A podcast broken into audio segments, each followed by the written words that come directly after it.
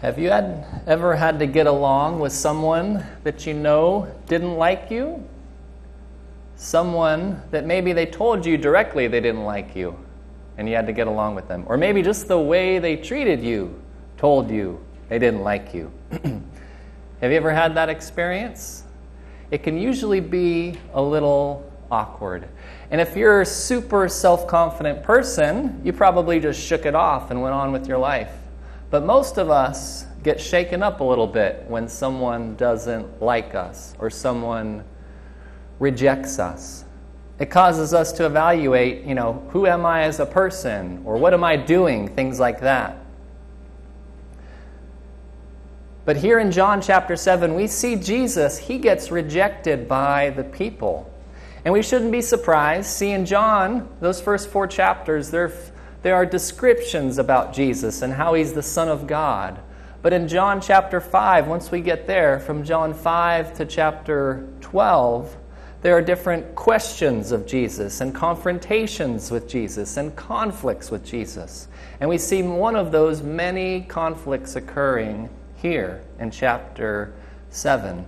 And it's interesting because we get to see how Jesus responds to that rejection and we'll learn how we too can live as Christians that are rejected by the people around us.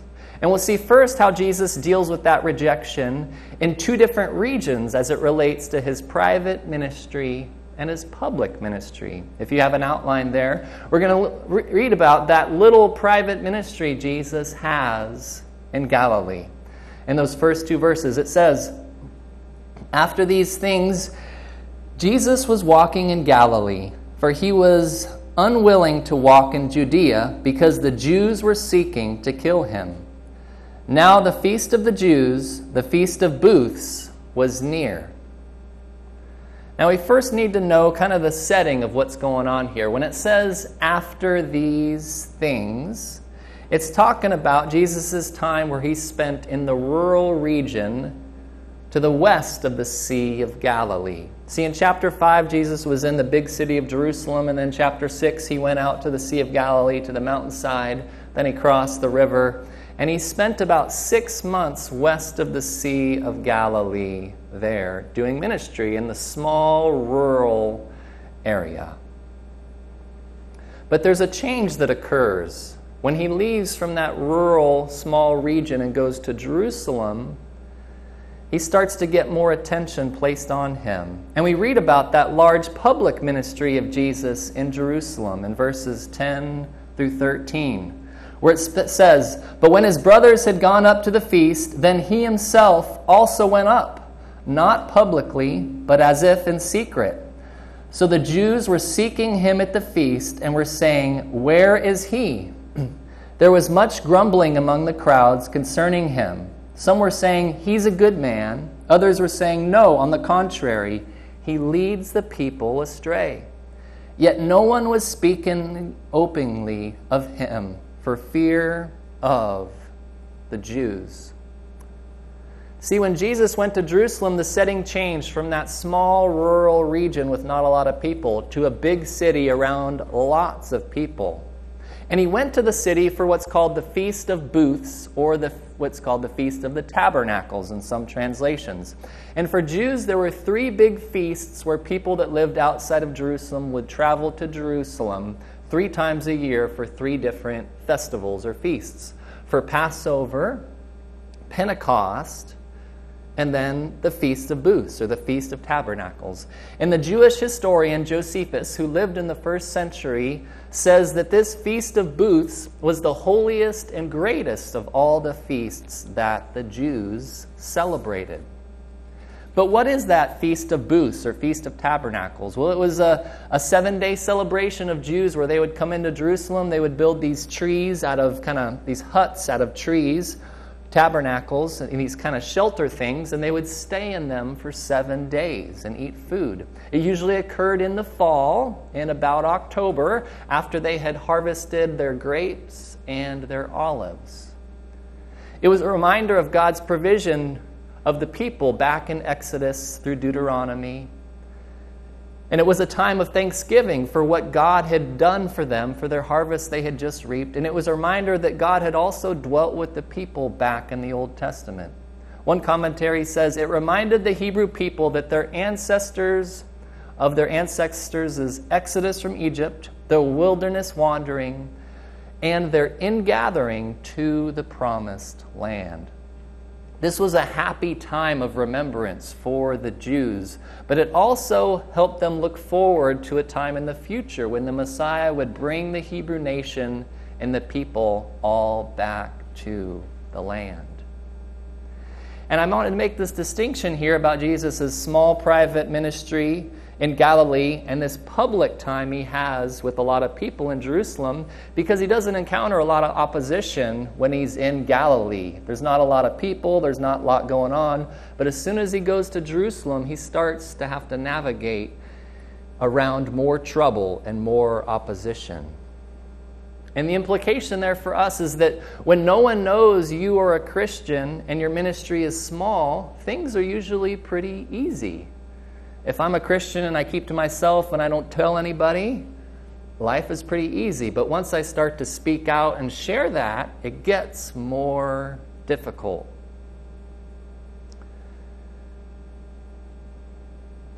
For example, when a woman maybe talks to you, which one should I start with? I've got three good examples. How about this? When a family member wants you to go on an expensive vacation and you have to kindly decline because you say, you know, I'm, I've got a job, I'm paying my bills, I'm, you know, saving for retirement, I give to my church. I can't go on that expensive vacation to France. I want to be a good steward of what God's given me. As a good Christian, you have to be ready for your family to say, Why you got to be so strict? Put it on a credit card, have a little fun. And you say, No, you know, I want to be a good steward of what God gives me. When a guy at work sees an attractive woman walks by and he looks her up and down and checks her out, and he looks to you as a Christian man and he says, It's okay to window shop as long as I don't buy. As a, as a Christian, you have to be ready to reply back and say, No, the Bible teaches us that we don't just honor other people with our thoughts or our actions, we honor them with our thoughts in our eyes. That everyone is made in God's image and they're all respectful. When you say that to another guy, you better be ready for him to ridicule you. When a woman says that she should have the right to use abortion as a form of birth control, and you respond and say, Sorry, as a Christian, I believe that life begins at conception, not at birth. You have to be ready for pro choice people to be very abrupt with you and push back on you. Just like Jesus, as he enjoyed that little time in Galilee and not a whole lot of bad things happened, when he goes to Jerusalem, lots of difficult things happen because it was public. We too, as Christians, need to know if we're just kind of keeping to ourselves, life is easy. But when we start to have a more public time with people, they're difficult. So while we see that difference in Jesus' level of rejection, in the rural area versus the city, we also see that Jesus gets rejected by different groups of people, not just in the region. And if you have an outline there, I'll read these verses. We're kind of jumping around a little bit to simplify what's going on here. But we see Jesus first gets rejected by his own brothers here in this passage. Verses 3 through 5, it says, Therefore his brothers said to him, Leave here and go into Judea, so that your disciples may also see your works, which you are doing. For no one does anything in secret when he himself seeks to be known publicly. If you do these things, show yourself to the world. For not even his brothers were believing in him. So, the first group of people that reject Jesus here are his own brothers. The disciple John tells us that his brothers were not believing in Jesus. And in the Gospel of Matthew, we actually learn their names it's James, Joseph, Judas, and Simon. And a couple of those names are probably familiar because two of them actually wrote books that ended up in our Bible. But at this time, these four brothers, they didn't believe in Jesus as him being the Messiah. And John tells us plainly they didn't believe in Jesus in verse 5, but he also shows us and how they didn't believe in Jesus. When the, when the brothers tell Jesus, You should go up to Jerusalem and show them what you can do publicly. They know just like Jesus knows, and just like John has told us in chapter 5, chapter 6, and chapter 7. Jesus is avoiding Jerusalem because the Jews are trying to kill him. Yet his brothers are pretty quick here to say, Go on up there, show them what you got. It's almost like the story of Joseph in Genesis all over again. They're trying to get rid of their brother, maybe. So he's rejected by his own brothers first. And then we see Jesus He's rejected from his own community. He's rejected by the crowd in verse 12. So he's now arrived in Jerusalem. He's starting to walk around. And it says in verse 12 about Jesus There was much grumbling among the crowds concerning him. Some were saying, He is a good man. Others were saying, No, on the contrary, he leads the people astray. Now, notice what's happening when he first arrives there. There's grumbling, my translation uses, or you could uh, translate it as murmuring, or the NIV says there was widespread whispering about Jesus. And this likely indicates some type of discontent among the people about Jesus. That same word used for grumbling is used in other parts of the New Testament to describe a secret displeasure people have, or kind of a querulous discontent that they have about Jesus. And we see the crowd reject him again in verse 20. A little bit later, he's gone to the temple. Jesus has been teaching a little bit. And verse 20 says, The crowd answered, because Jesus says, uh, The Jews are trying to kill me, he tells them. And the crowd answers in verse 20, You have a demon. Who seeks to kill you? Now, when they tell him that you have a demon, that could be literal. They think a demon is in him. Or it could be more of a figurative think, thing, like they're calling him a, a raving lunatic, or he's a paranoid wacko, or something like that. and we need to think about how hard this must have been for Jesus. His own blood, his brothers, have rejected him. Now he's in Jerusalem, and the people that he's going to shed his blood for are also rejecting him. But surely the religious leaders will accept Jesus, right? That's the next group we see. In verse 1, the very beginning, it says, After these things, Jesus was walking in Galilee, for he was unwilling to walk in Judea, because the Jews were seeking to kill him. Then verse 11 says something similar when Jesus arrives in Jerusalem. So the Jews were seeking to kill him at the feast and were saying, Where is he? Now, the Jews are compared to the crowd. The Jews are probably the religious leaders because the crowd, everyone in the crowd is Jewish. That's why everybody would go to the Feast of Tabernacles. So when John says the Jews here, he's likely talking about the religious leaders, the scribes, the Pharisees, the Sadducees, and the chief priests all of which probably had disagreements on things theologically, but they had one thing they all agreed on that they didn't like Jesus and they wanted him killed. But why did they want him killed? What's, what's the deal and why did they not like Jesus? Jesus tells us in verse 21, he said, I did one deed and you all marvel.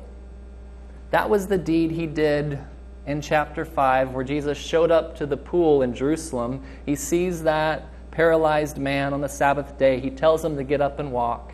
And that's probably the one deed that Jesus did in Jerusalem that sent all these religious leaders over the edge and caused them to want to kill him. And that's why Jesus went to Galilee for six months to get away from Jerusalem because they were trying to kill him. So we've seen here in our passage today how there's been different levels of rejection Jesus receives based on the region he was in, Galilee versus Jerusalem, and we've seen three different groups that reject Jesus. But how did Jesus deal with that rejection? And how can we develop a similar courage for rejection as Christians? And there's three things I think we can do to develop that courage for public rejection as Christians. One is we need to remember that telling people the truth generates animosity against you. When you tell people God's word, the truth, it often generates animosity against you. Notice in verse 7, Jesus is talking to his brothers. He's responding to them.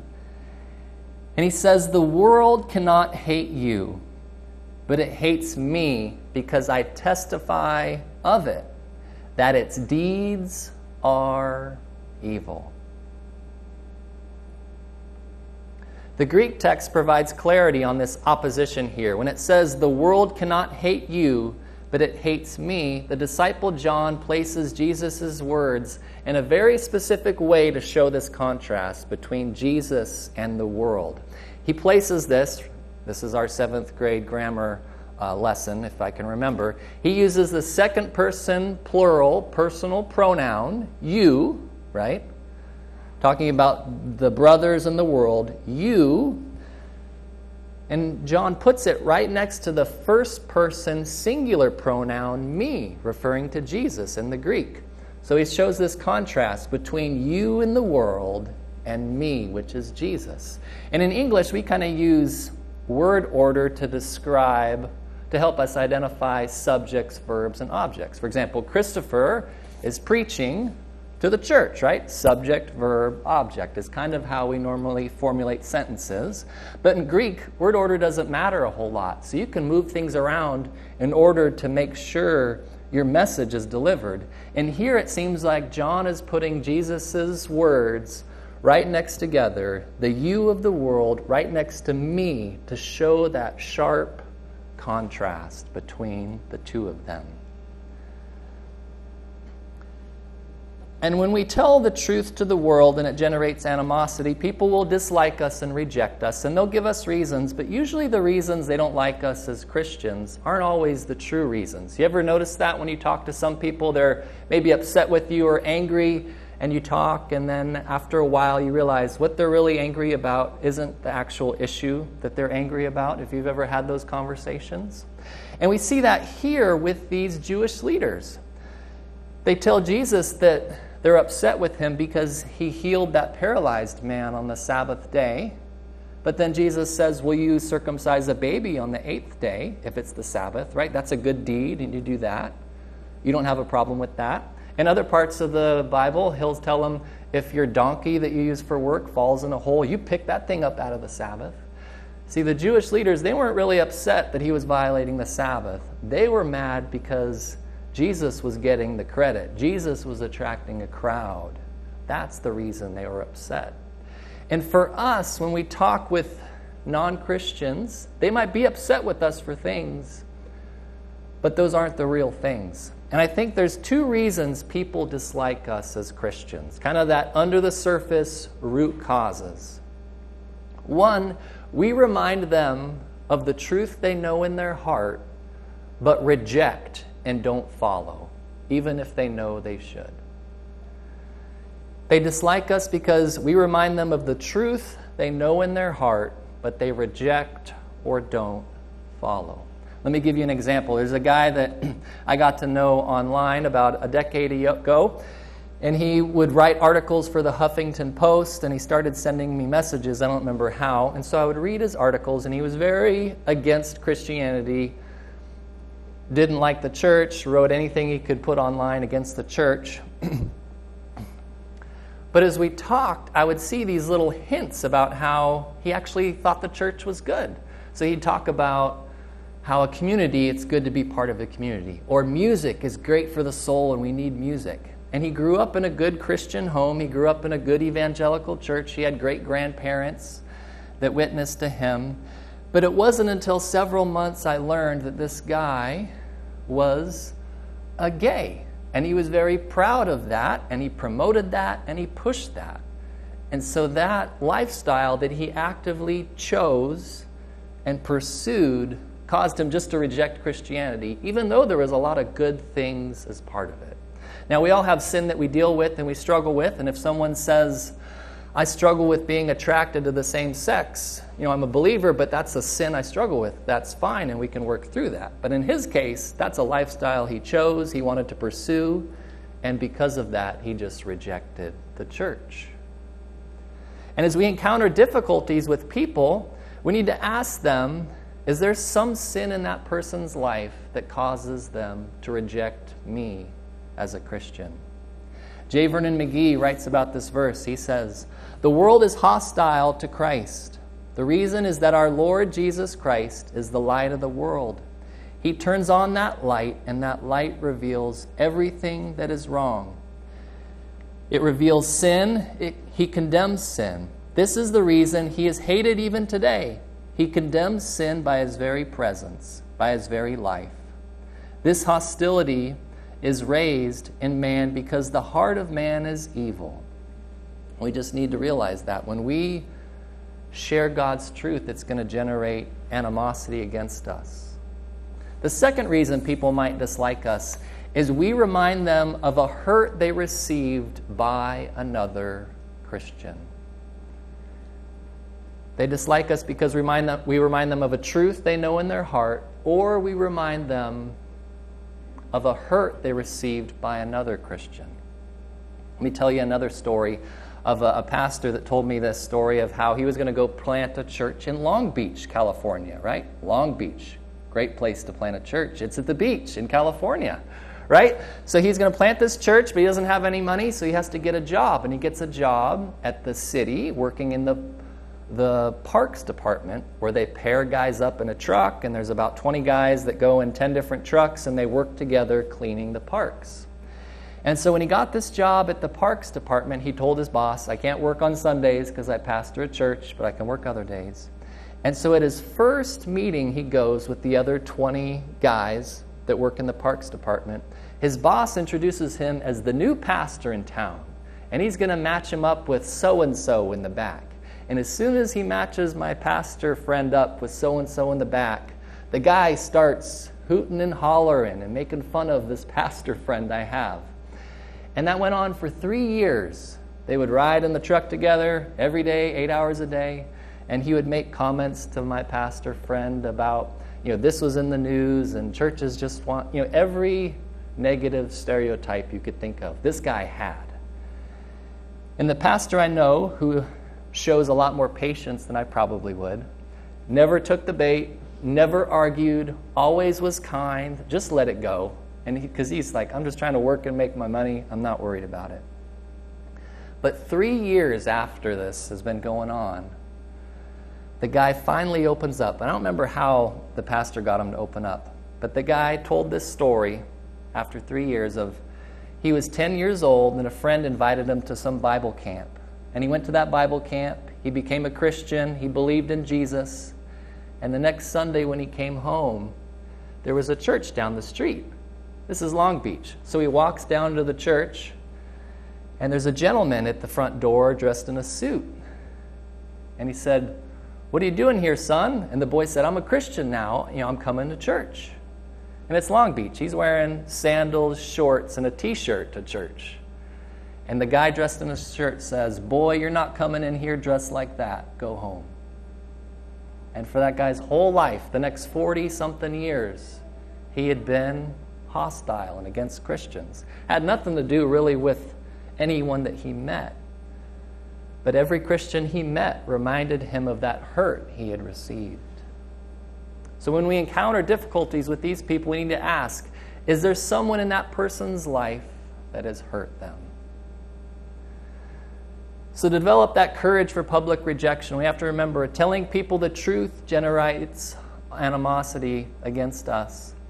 And second, we need to focus on what God thinks of us, not what humans think of us. And Jesus does this in verse 18, we'll see here. Jesus has gone to the temple, he's been teaching, and everybody's marveling about how awesome his teaching is, even though he's just a common everyday man. And this is part of his response, verse 18. Jesus says, He who speaks from himself seeks his own glory, but he who is seeking the glory of the one who sent him, he is true, and there's no unrighteousness in Him. See, Jesus wasn't worried about what other people thought about Him. He only worried about what God thought about Him. He was seeking, as it says, seeking the glory of the one who sent him. He was seeking God's glory. He was trying to please God with what he was doing. He didn't care about what the non believers thought about him. And we too need to learn not to care what other people think. This is an especially important message for high school students or junior high kids with all the peer pressure that's out there and the images if there's one message we can give them that we talk to them about is don't care what anybody thinks about you, don't care what other kids think about you, just do what God wants you to do. We should learn to ask these questions Is this pleasing to God that I'm doing? Yes. Do I care what other people think? No. And learning not to care what other people think of us can be hard especially if it's our family that gives us a hard time or ridicules us because of our faith, or if it's our boss or someone at work that ignores us or, or gives us a hard time because we're Christians. Those are some of the closest relationships we have that are hard. Just this week, this woman wrote this to me. She said, My job has been dragging me down physically, mentally, and emotionally. I've been struggling with what I can do to change things. The management team I'm under are unwilling to work with me, so I've decided to retire. My decision was reinforced today when I went grocery shopping. I experienced so much kindness from others and realized how much the joy has been sucked out of my life because of her job. Easier said than done to say, we don't care what people think. It's hard. We want to be accepted. But I think we'll do a better job of doing what God wants us to do when we don't worry about what other people think about us. And the third way we can develop courage for rejection is to stand on God's word, not our own authority. To stand on God's word, not your own authority. And notice how Jesus does this too in that same response at the temple. He's just taught, and everyone's trying to wonder how he knows all these things and teach so amazingly. He responds to them in verse 16. Jesus answered the Jews and said, My teaching is not mine, but his who sent me. Jesus states his position clearly. His teaching comes from God. He didn't make this stuff up himself. I remember a story of Billy Graham once. He's on Larry King Live. Some of my illustrations are getting older. Both these guys have passed away. But I think it's still a good story. Okay, still a good story, maybe not as relevant now. Larry King Live, Billy Graham is talking to them, and Larry King would always do those interviews where he's like almost in the face of the person and they're talking. I don't know if you've ever felt like you want to step back when you're watching Larry King. But he's talking to Billy Graham, and he says, Billy, how can someone go to heaven? And Billy says, You place your faith in Jesus and you go to heaven forever. And Larry King says, Well, what if they don't place their faith in Jesus? Billy says, if, pers- if someone doesn't place their faith in Jesus for salvation, they go to hell forever. And Larry King kind of interjects and says, So you're saying if someone doesn't believe in Jesus, they go to hell? And Billy Graham replied, He said, No, I'm not saying that. God's Word says that, Larry. And that story reminds us that we should rely on God's Word, the Bible, when we encounter opposition. It shouldn't be our word against non Christians' word. It's God's word against them. Warren Wiersbe, who was a great Bible teacher that passed away a few years ago, he wrote 140 books and wrote commentaries on every book of the Bible. But he said this about this verse this week when I was studying. He said, When I teach the Word of God, I can claim authority from the Bible, but not for all of my interpretations of the Bible. Right? Good reminders for us that we stand on God's Word not our own authority. But to do that, we first have to know God's Word. We should read it every day, we should spend time in it. It's okay to read a devotional or a book about the Bible, but we should read God's Word every day or listen to it being read to us. And we should know where to find things in the Bible when issues come up. If we're talking to a non Christian and they have questions, we can't always just say, well, the Bible says it, or let me check Google. Those are okay, but we kind of got to be a little quicker to be able to answer and respond. In our discipleship group that we've been doing, we're taking a break for the summer, but we've been memorizing some verses and topics related to those verses. If someone asks us, why should a Christian go to church? We got Hebrews 10 24 through 25 talks about that. If someone says, I've done so many bad things, I don't think God can forgive me. That's 1 John chapter 1 verse 9. If someone says, does God even listen to prayer? We got Hebrews chapter 4, 16, or some of the verses we were taught to memorize so that we can respond with God's word, not just our own authority. So, as we conclude our time together, I know life is difficult and the Christian life is hard. And being a Christian in our culture is becoming more and more of a challenge, not because the Bible is becoming less and less clear, but because our culture is moving farther and farther away from what the Bible teaches. And that means that we're going to look more and more different than the culture we're in. A couple weeks ago in the Wednesday email update, I sent you that portrait of a, of a disciple. And one of those portraits is that we embody God's kingdom, that we look different than the world around us. And that's what we see Jesus doing here as he is rejected for what he came to do and to say, but he still moves on in life. And being rejected is hard for you and me. There are going to be times that people don't like us because we're Christians. There'll be times that people hate us because of what we believe and stand for. But I hope we can remember as we see Jesus do here, we can remember that that simple truth, telling God's word to people, generates animosity. When we focus, we should focus on what God thinks of us, not what humans think of us. And we should stand on God's word, not our own authority. Let's pray. God, thank you for us being able to gather here and continue going through John. Thank you for these words that are sometimes uh, difficult to understand or difficult to, to apply in our life. But I pray for our church as we seek to be obedient followers of you, that you would give us that courage. Give us the ability to stand up for what we believe in and I know our church and I know our church people, we are kind and loving. And we love people. And I pray that you would give us that courage to match our love for others with our love for you and your truth, to apply to our lives and to share for others. So we pray for these things as our church goes about our week, that you would help them. And we especially pray this weekend for the folks that are missing their loved ones they've lost in wars, that are struggling with depression and sadness because of that.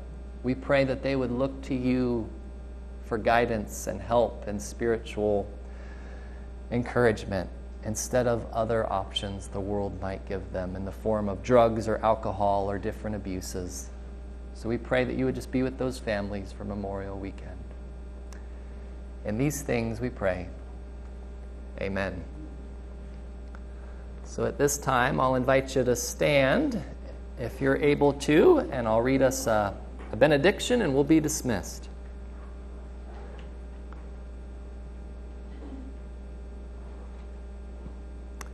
And now, Heavenly Father, may we leave this place to give light to those who sit in darkness and in the shadow of death, and to guide their feet in the way of peace. Amen.